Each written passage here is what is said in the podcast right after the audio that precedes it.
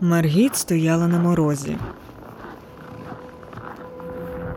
Старе потерте пальто було трішки більшим, ніж потрібно, тому, йдучи за поліцаєм, вона відчувала, як тягне по снігу краї з вицвілою шерстю. Поліцей зупинився і тремтячи почав дивитись геть у протилежну сторону, аніж полонена.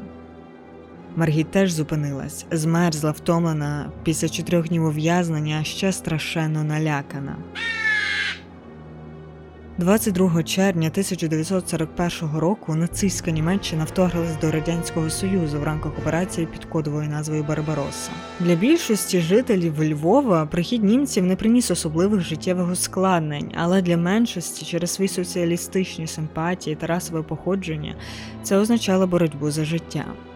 Охоронець після хвилини мовчання повернувся і майже роздратовано спитав: Чому пані не втікає? Втікайте швидше, бо все пропаде.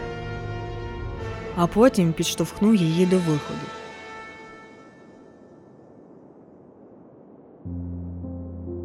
Маргіт повільно пішла. Ноги були як олов'яні і зовсім не слухались.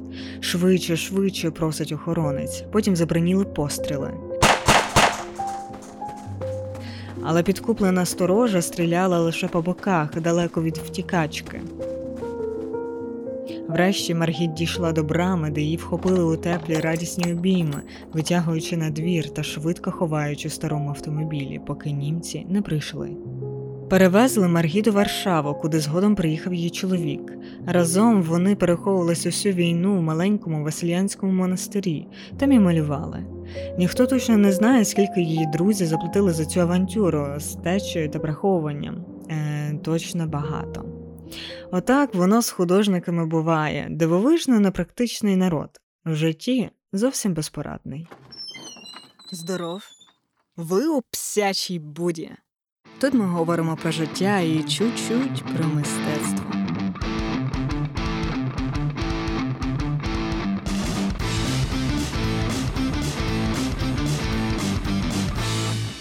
Цю історію розповів художник Карло Звіринський, вірний учень Романа Сельського чоловіка Маргіт Райх. Е, вперше я побачила картини подружжя сельських в експозиціях палаці Лозинського у Львові. Я часто чула більше про Романа Сельського. Для багатьох художників, народжених під час чи під е, чи після Другої світової, він був і батьком, і дідом, оскільки викладав радянський період. Тому про нього говорилося як про такого художника-лідера.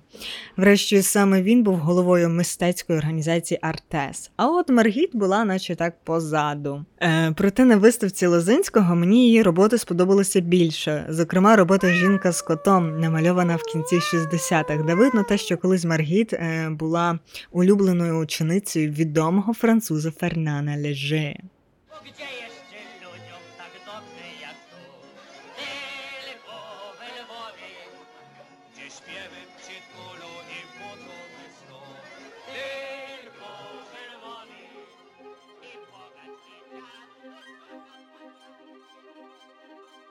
Я вирішила зробити про неї епізод, бо Маргіт Райх-Сельська це також історія міста Львова міжвоєнного періоду 20-30-х років з його мультинаціональним населенням і визначними особистостями, які доклались до того, що терміни злочини проти людяності та геноцид включили до суду у Нюрнберзі, аби засудити нацистів. Я зараз говорю про австрійських євреїв е, Герша Лаутен, Лаутерпахта та Рафаеля Лемкіна, що обоє свого часу вчилися у Львівському університеті, ну тепер Лену Франка.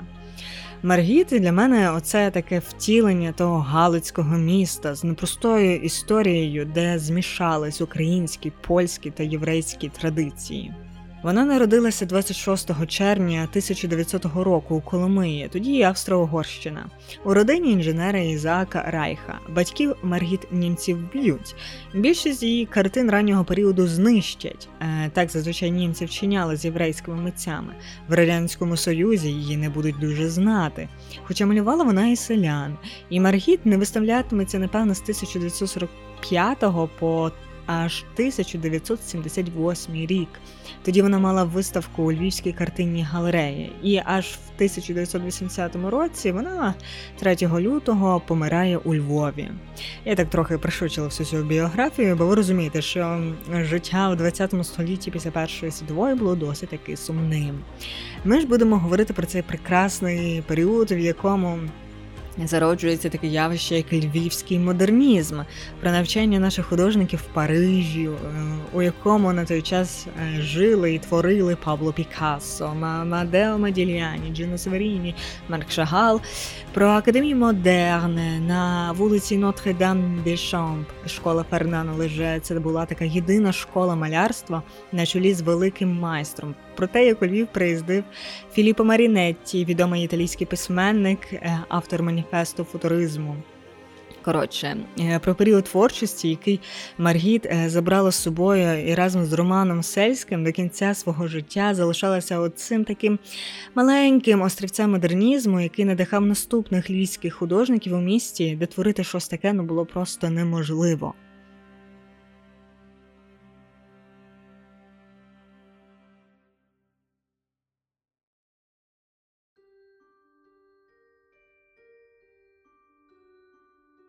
Маргіт Райх е, була з дитинства творчою. Тому в 1918 році вона вступає до приватної вільної академії мистецтв у Львові, де навчається два роки під керівництвом Фелікса Виживальського. Тут за помірну плату могли навчатися живопису всі бажаючі в академії. Вона, між іншим, познайомилася з Романом Сельським. Він дуже любив згадувати їх перші зустрічі, проте стали вони подружжям не зразу, а десь аж так на третій, на третій на третій зустрічі. Да.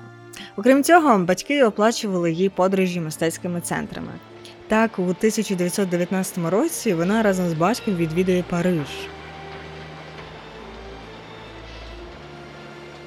У академії вивчали по суті те саме, що й досі. То були вечірній рисунок, живопис, пластична анатомія, перспектива, історія мистецтв. Е, в академії вона також познайомилася з іншими людьми, з якими пізніше поїде в Париж, і об'єднається в організацію Артес. Це Генрік Стренг, Людвік Тирович, Олександр Рімен, Отоган, Єжи Яніч та, звісно, Роман Сельський. 1920 році Маргіт закінчує академію, їде в Краків, е, і в зимові її 21-го року її по суті зачисляють зразу на другий семестр загального курсу. А осінню вона вступає в майстерню професора Яроцького. Проте всі ці старанні вступи були до одного місця, бо провчилася вона лише один рік. І після своїх канікул в Парижі, вирішила, що до Кракова вона вже не вертається. Їй не подобалась атмосфера академізму, яка насправді у Кракові та Варшаві зберігатиметься досить довго. Вони були менш схильні до всіляких якихось творчих експериментів і, взагалі, до всіх цих хвиль нових е, мистецьких, на відміну від творчих осередків у Львові. Е, чому я так розумію, це тому, що у Львові на той час не було всіляких таких великих інституцій, типу академій. От навіть та де Маргід навчалась, була радше такою собі студією, та ще й на межі банкрутства. І художники самі плачували натуру, ну тобто платили гроші моделям, що приходили. От, а всі ті великі міста, той самий Париж, чи не знаю, Варшава, Краків, вони мали оці академії, які завжди так критично ставилися до всіляких експериментів. Е, Краків Маргіт змінює на відень і її академію мистецтв, де навчається ще два роки з 1922 по 1923. Вона дуже багато часу проводить у музеях, де їх у австрійському місті просто тьма. І якщо ви самі там є і в курсі, і в музеях вона витрачає багато часу на копіювання робіт, вивчає прийоми живопису старих майстрів. Ну і також у Відні вона побачила твори сучасних митців. Під враженнями пізніше Маргіт приїжджає у Львів на рік е, і навіть робить свою персональну виставку, але щось ніде дуже багато про це інформації. Менше з тим, е, врешті всі дороги ведуть до Парижу, і в 1925 році Маргіт зупиняється на три роки саме там.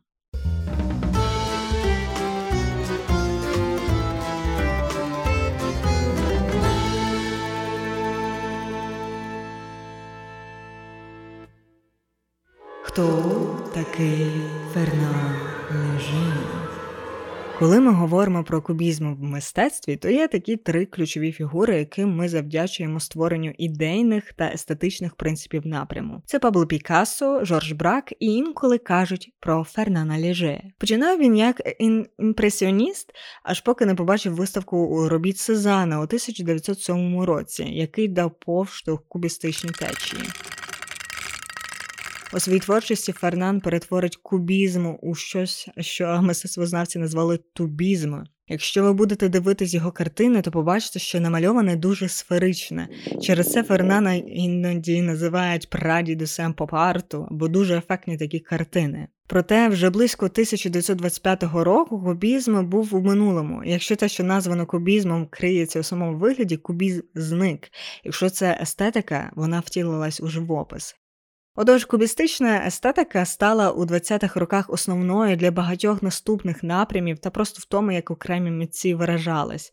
На неї, наприклад, спирався пуризм, дестиль або окремі митці, той же ну, той же самий Фернан Леже з його новою предметністю Лєк Корб'юз'є, Підмодріан та інші.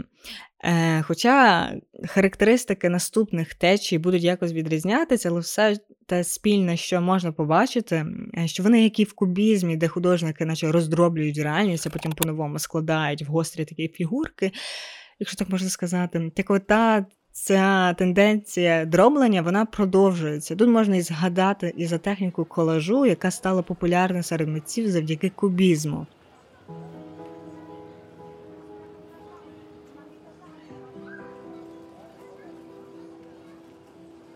Отже, у співпраці з Амеде Озанфаном Фернан заснував оцю свою академію модерну безкоштовну школу, де він викладав з 1924 року, разом між іншим українкою Олександрою Екстер і Марі Лорансен. Школа Леже вважалася найбільш сучасною і прогресивною серед мистецьких шкіл Парижа, і тому не дивно, що Маргіта вибрала саме її. Разом з нею вчилися там її інші вів'яни, це і, і Генрік Штренг, і та Отоган, е, але не Роман Сельський. Він у нього навчився. Окрім е, навчання в ляже, Маргіт мала можливість також виставлятися. Зокрема, у 26-му році вона з великим успіхом виставляється на салоні незалежних у Парижі. Як ви знаєте, це була виставка альтернативна до виставок, що проводить академія. І з цієї незалежної виставки зазвичай виходили митці світового рівня. Зокрема, натюрморт з глечиком і гіпсовим бюстом е, Маргіт пізніше був репродукований в одному з французьких журналів.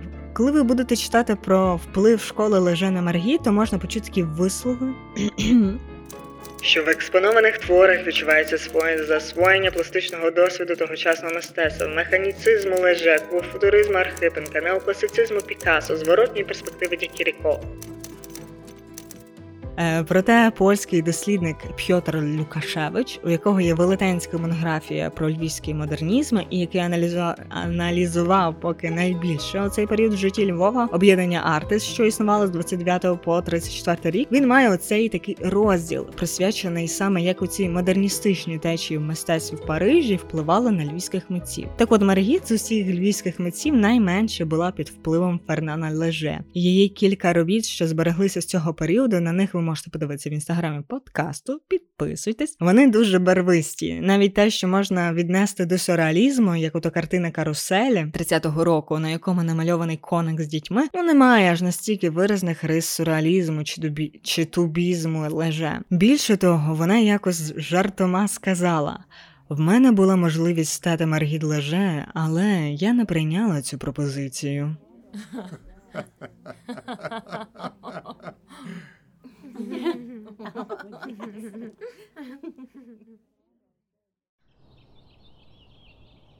Навесні 1929 року Маргіта разом з Романом Сельським вертаються у Львів, куди вертається після своїх навчань Єжи Яніш, Мечислав Висоцький, Олександр Шивоблоцький та Тадеуш Войцеховський і Людвиг Тирович. І одного спекотного дня літньої пори 29-го року у помешканні Єжі Яніша на вулиці Яблоновських, тепер вулиця Шотараставелі, було остаточно прийнято рішення створити об'єднання митців Артес. Назва мала символізувати ідею інтеграції різних мистецьких сфер малярства, графіки, архітектури та скульптури. Це було таке творче товариство, що мало на меті поширення знань про сучасне мистецтво через проведення виставок та лекцій. Першим головою об'єднання було обрано Романа Сельського. Хоча один фотограф зі Львова, який добре знав подружжя сельських, е, сельських, казав таке. До війни головною в їхній парі була Маргіт. Роман той такий на других ролях, на мою скромну думку. Вона активніша була. В першу чергу в Артес запросили її, адже вона добре зналася з Олександром Кшивоблоцьким. Він її фотографував, пам'ятаєте? Та після війни вважаю, що Маргіт більш експериментальна.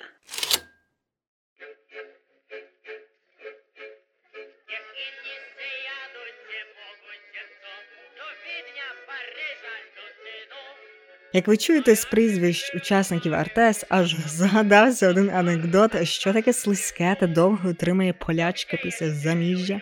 Прізвище. Так, е, більше, більшість з учасників були поляками або євреями, ну і українець Роман Сельський та пізніше Роман Турин, хоча не впевнена, що останній був учасником. Проте члени об'єднання Артес вони ніколи не підкреслювали своєї національності. В них в першу чергу основна ідея була це поширити сучасне мистецтво. І Маргіт насправді досить довго не володіла українською мовою. Не спілкувалася вона польською, французькою і ламаною українською. Проте вже під кінець життя говорила як соловейко. Товариство Артес було насправді дуже продуктивним. Вони організували 12 виставок у різних містах, і як пише дослідниця Аліса Лошкіна, на них львів'яни експонують свої роботи поруч із галицькими митцями, які живуть у Парижі, та з представниками світового мистецтва першої величини, як ото Пабло Бікассо, Амадео Модільяні, Джину Саверіні та Марк Шагал. Я насправді не знайшла даних, чи то дійсно правда, що вони робили виставки разом з роботами Пікассо. Чи може то трішки перебільшено, але може бути правдою, бо Львів на той час сприймався як одне з важливих міст імперії. Крім того, ще у 13-му році, 1913-му, в художньому промисловому музеї проходила виставка художників Берлінської галереї Дерцтрум з роботами Василя Кандинського 29 мільйонів доларів, Олексія Явленського 18 мільйонів доларів, Оскара Кокошки 15 мільйонів доларів. Я вам кажу останні цифри, за якими продали їхні роботи на аукціоні у Сотбіс.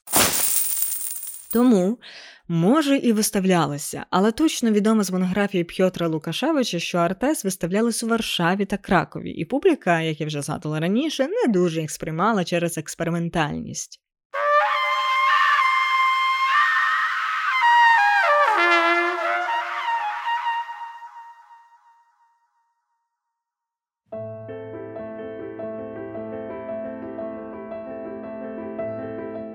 Цей період, в 1929 по 1934 сельська цікавиться сюрреалізмом та фотомонтажами, типу аплікацій, ну можна сказати, колежі. Е, в неї є композиція з актом, парусник, композиція з рукою Ева. Їх можна проглянути в інстаграмі подкасту. Ну, деякі роботи для сором'язливого панського Львова були певне занадто.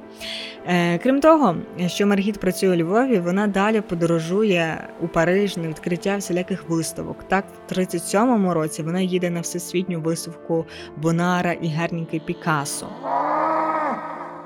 Е, у 1935 році товариство Артес розпалося в основному, тому що більшість учасників ставали членами спілок. Зокрема, Маргіт у 1931 році вступає до асоціації незалежних українських митців. В 32-му вона є членкиню авангардного угрупування Нова генерація.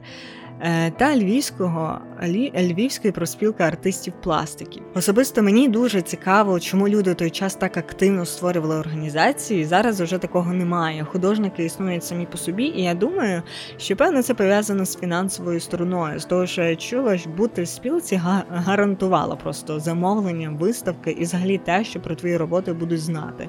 Ну і нетворкінг, не забуваємо. Зараз у нас для цього є соцмережі та реклама. Подорож Маргіт до Парижа в 1937 році буде її останньою подорожжю. Як ви вже знаєте, в 41-му році прийдуть німці, в 43-му радянська влада. Puisque j'étais désengagé, alors la société bourgeoise voulait bien ne pas tenir compte de mes erreurs passées. Elle voyait là un aveu et elle me tenait le prix le prix Nobel. Elle vous pardonnait Elle me pardonnait et elle considérait que j'avais droit au prix Nobel. construir.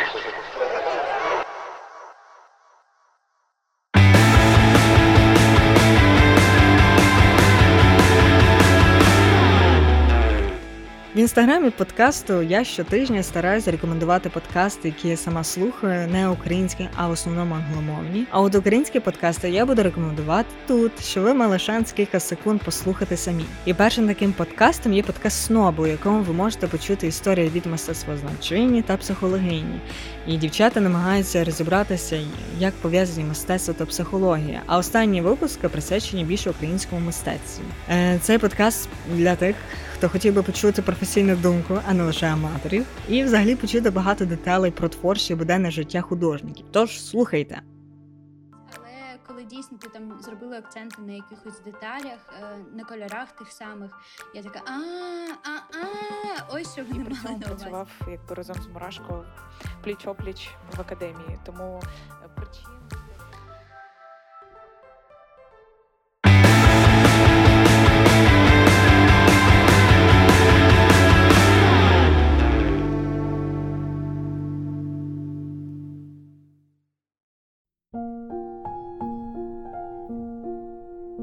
Маргіт Райхсельська та Роман Сельський, на відміну від більшості митців того часу, які виїхали за кордон, лишилися у Львові. Роман в основному займався вчителюванням. У 1907 році він розпочинає педагогічну діяльність у Львівському державному інституті прикладного та декоративного мистецтва. Звісно, е, за умови, що він там не буде показувати всіляких голих е, французьких жінок, картини і все таке, та малюватиме все там селян, соціалізм, ну ви зрозуміли. І працюватиме він вчителем до 1974 року. Маргіт ніде не працювала, а тихо собі малювала вдома. Можна сказати, що вона була як законсервована банка з модерністичними ідеями, які вона привезла з Парижу і своїх всесвітніх блукань. У неї є роботи, які можна віднести до соцреалізму, але решта її картин це портрети гірські та морські пейзажі. З 1959 року все позаміське дозвілля сельські проводять в Карпатах у селі Дземброня, а літні вакації у Криму.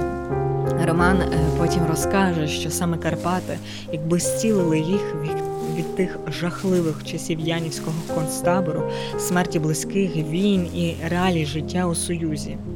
Протягом наступних 20-х років вони постійно будуть їздити в Карпати на пленери. Маргіт е, завжди в одному ж тому костюмі і в своєму капелюшку. Ну, прошу вас, на другий рік буде рівно кругла дата 30 років, як я їжджу до Дземброні. А точніше кажучи, до Пришілка Степанське, котре знаходиться на височині Тих 30 років то праця, знаєте, на більшості моїх робіт. І все стоїть. Та Дземброня, то Степанське, та місцевість була таким імпульсом моєї творчої праці.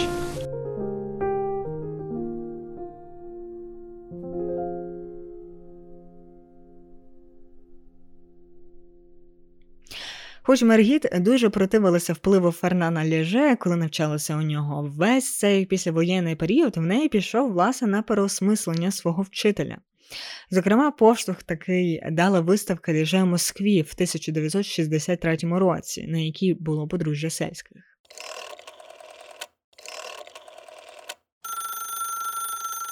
«1963 рік Надя Леже і її чоловік Жорж Бартьє привезли виставку Леже в Москву. Ми про це в газетах прочитали і зразу дзвонимо сельським.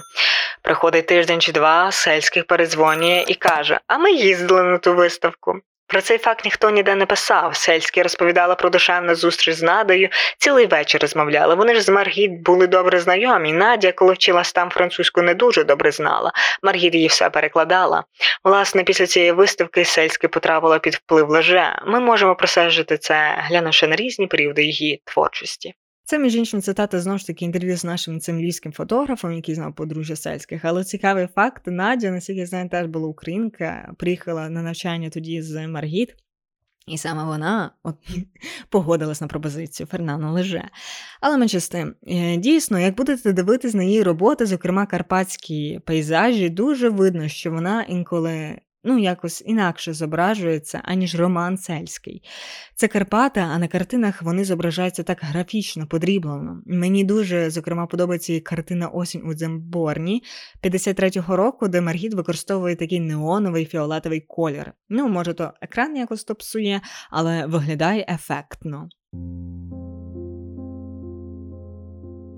Учні Романа Сельського дуже любили приходити до нього додому після лекцій, бо там вони знали, могли зустріти іншу художницю, яка покаже їм дещо інше мистецтво. Е, у своєму помешканні сельські влаштовують приватні бесіди про мистецтво. Це потім називалося салони сельських з приятелями довоєнної мистецької генерації. Це був Омельян Ліщинський, Роман Турин, Вітольд Монастирський. Згодом вони запрошують і своїх довірених студентів Карла Звіринського, Володимира Петика. І коли ви прийдете на виставку до музею модернізму у Львові, е, ви побачите, як роботи художників, що відвідували салони сельських, відрізняються від решти робіт українських художників 60-80-х років. Не хотіла цим епізодом образити когось з художників, що виїхали з України. Насправді це просто одна з історій малярів. Тому наступного разу ми поговоримо за інший цікавий життєвий сюжет про митця, який не за своєю волею опинився в 49-му році у Штатах. Штатах. Здобув там, коротше, неймовірну популярність, виставлявся він потім по всьому світу, на чиї виставки приходив сам син імператора Японії. Але про це поговоримо наступного разу, бо я чую звучить сирени. Жартую, це просто обробка. Але бережіть себе. Can anyone stop the noise that's inside my head?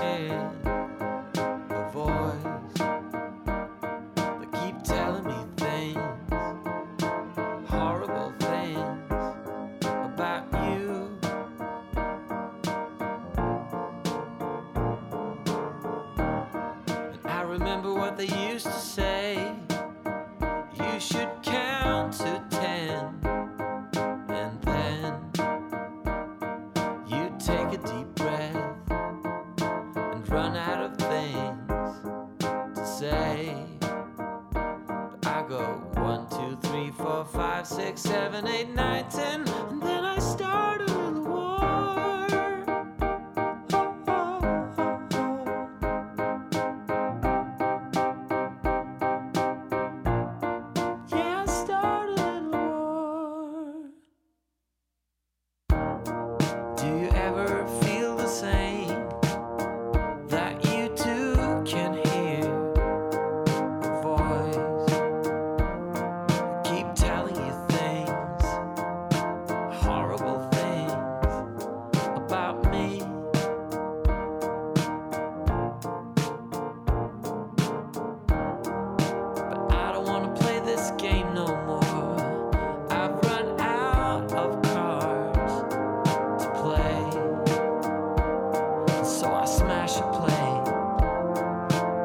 against the wall and scream.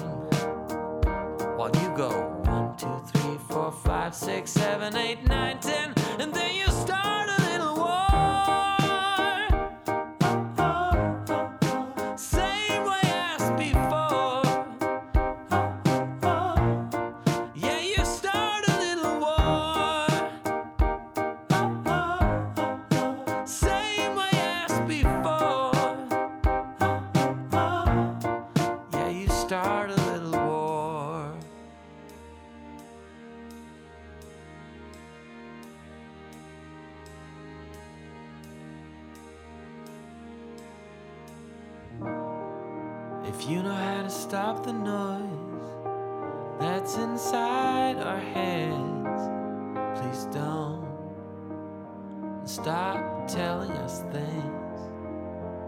horrible things about counting to ten again and again, always the same. It's like one, two, three, four, five, six, seven, eight, nine, ten, and then you